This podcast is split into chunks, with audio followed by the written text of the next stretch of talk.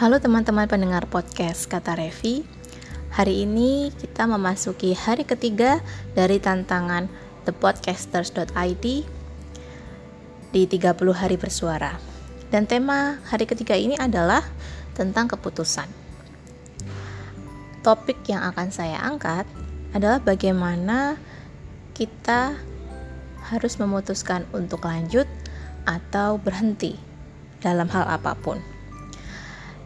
Terkait dengan tema keputusan ini, saya jadi teringat dengan pengalaman saya beberapa tahun lalu ketika akan melanjutkan pendidikan ke jenjang S2 di luar negeri. Jadi setelah resign dari pekerjaan pertama, saya sempat berpikir untuk melanjutkan pendidikan dengan beasiswa ya tentunya, bukan dengan biaya sendiri ke luar negeri. Dan tema atau materi kuliah yang ingin saya pelajari adalah tentang kepenulisan kreatif atau jurnalistik. Waktu itu saya sampai mengikuti seminar sampai jutaan ya.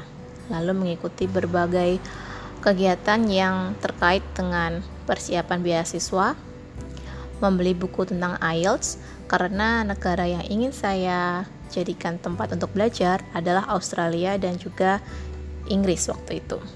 Pertimbangannya adalah karena memang saya ingin menjelajah ke negara tersebut. Selain itu, saya juga tertantang untuk mencoba IELTS.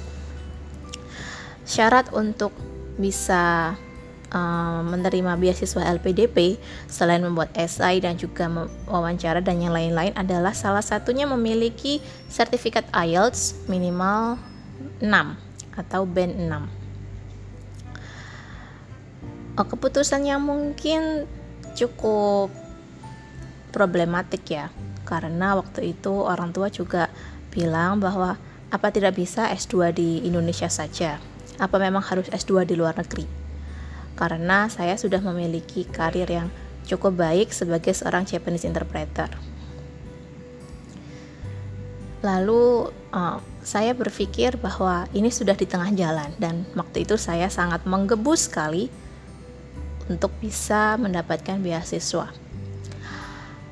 Pertama-tama saya melakukan ujian prediksi IELTS di salah satu sebuah lembaga yang memiliki lisensi resmi untuk ujian IELTS di Surabaya dan nilai saya sangat kecil.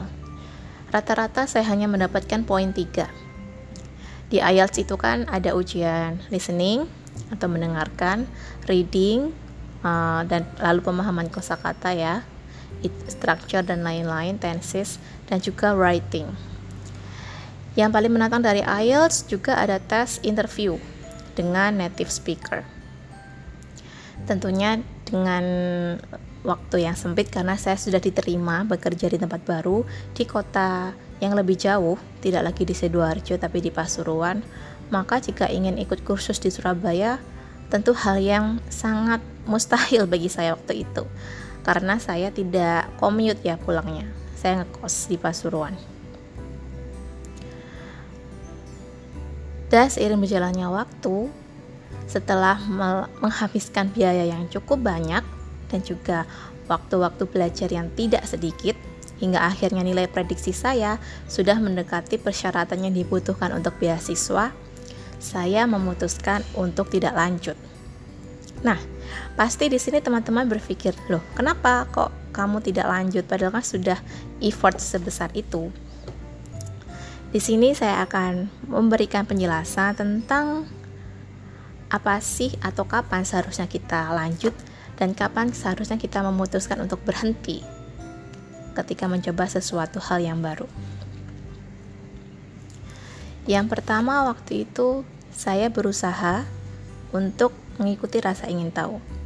Jadi, uh, terutama untuk teman-teman yang masih muda, usia milenial ataupun uh, generasi X di bawah kita, ketika ada rasa ingin tahu untuk mencoba sesuatu, eksplorasilah.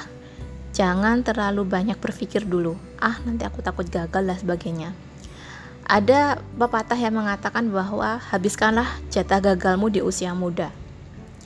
Di usia seperti ini wajar kita ingin mencoba banyak hal dan mungkin kita belum bisa menemukan passion yang ingin kita temukan. Waktu itu saya penasaran dengan IELTS dan saya juga penasaran tentang bagaimana sih cara untuk bisa kuliah ke luar negeri dengan beasiswa.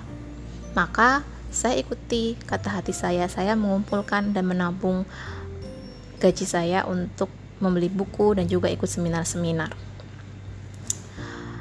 Walaupun akhirnya di satu titik saya memutuskan untuk tidak lanjut, saya tidak rugi karena saya membuktikan juga bahwa dengan belajar otodidak dan juga satu bulan uh, belajar writing dengan guru privat tanpa harus menghabiskan uang yang lumayan untuk kursus di sebuah lembaga, terbukti saya bisa menaikkan poin prediksi IELTS saya. Jadi tidak ada yang tidak mungkin jika misalnya teman-teman ingin mendapat IELTS tapi terganjar oleh biaya yang sangat mahal untuk kursus misalnya.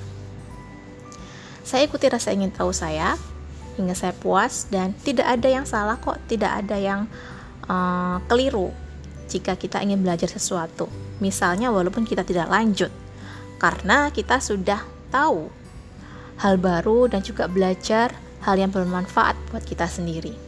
Itu yang saya dapatkan ketika belajar IELTS. Lalu yang kedua, ketika di tengah-tengah itu saya memang mengalami dilema. Karena memang tujuan saya belajar S2 itu untuk belajar soal kepenulisan kreatif. Tapi kalau dipikir lagi, eh, setelah saya mempertimbangkan tujuan murni saya sendiri, apa memang benar saya harus S2 ke luar negeri untuk mengembangkan karir kepenulisan? Saya pertimbangkan lagi pro dan kontranya. Saya tulis di situ. Nah, ini adalah cara kedua jika memang teman-teman mendadak ragu. Buatlah daftar pro dan kontra, lalu bandingkan. Yang pertama ternyata saya ingin ke luar negeri untuk jalan-jalan. Lalu berikutnya saya ingin memajang foto di luar negeri di akun Instagram saya. Ternyata banyak sekali uh, faktor riaknya ya di situ. Padahal kalau misalnya belajar di luar negeri itu kita juga harus banyak mengerjakan tugas dan mungkin waktu jalan-jalan itu sedikit. Sementara itu untuk menjadi seorang penulis kreatif yang hebat jika saya mau serius di Indonesia pun saya tetap bisa berkembang mulai tercetuslah untuk membuat Wordholic Class waktu itu, kelas kepenulisan saya sendiri. Setelah saya memutuskan untuk berhenti karena niat yang tadi ya, jadi ada niat yang lebih banyak travelingnya daripada belajar, saya putuskan wah ini tujuannya tidak murni untuk belajar. Lebih baik saya stop di sini, saya belajar di Indonesia sambil bekerja. Ternyata ini adalah keputusan yang benar karena perkembangan kelas menulis saya dan juga karir kepenulisan kreatif juga tidak stagnan, malah lumayan berkembang menurut saya pribadi. Ketika ada teman yang berkata, loh Rev kamu gak rugi tuh, sudah buang uang tapi tidak jadi berangkat atau tidak jadi mencoba. Saya bilang saya tidak merasa rugi, karena saya sudah tahu bekal ayat sebagaimana, selain itu saya juga mengasah kemampuan bahasa Inggris saya lebih baik. Bahasa Jepangnya jalan, bahasa Inggris pun sudah lumayan ada peningkatan. Jadi tidak ada kerugian buat saya sendiri. Maka uh, mungkin ini idealisme ya. Jika teman-teman menginginkan sesuatu, pertimbangkan dulu apakah memang ini adalah sebuah niat yang pribadi yang tulus atau ada sesuatu yang membuat kita ingin sombong dengan tujuan itu. Bagi saya, jika ada unsur-unsur kesombongan di situ, ada unsur-unsur riaknya, saya berpikir itu bukanlah tujuannya murni baik buat diri saya pribadi. Dan yang terakhir, ketika ingin memutuskan untuk lanjut atau berhenti, teman-teman juga bisa mempertimbangkan dari kesehatan mental dan fisik.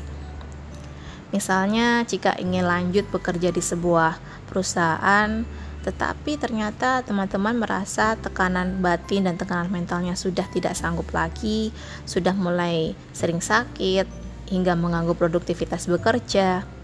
Maka mungkin perlu mempertimbangkan untuk berhenti atau pindah kerja di tempat yang lain.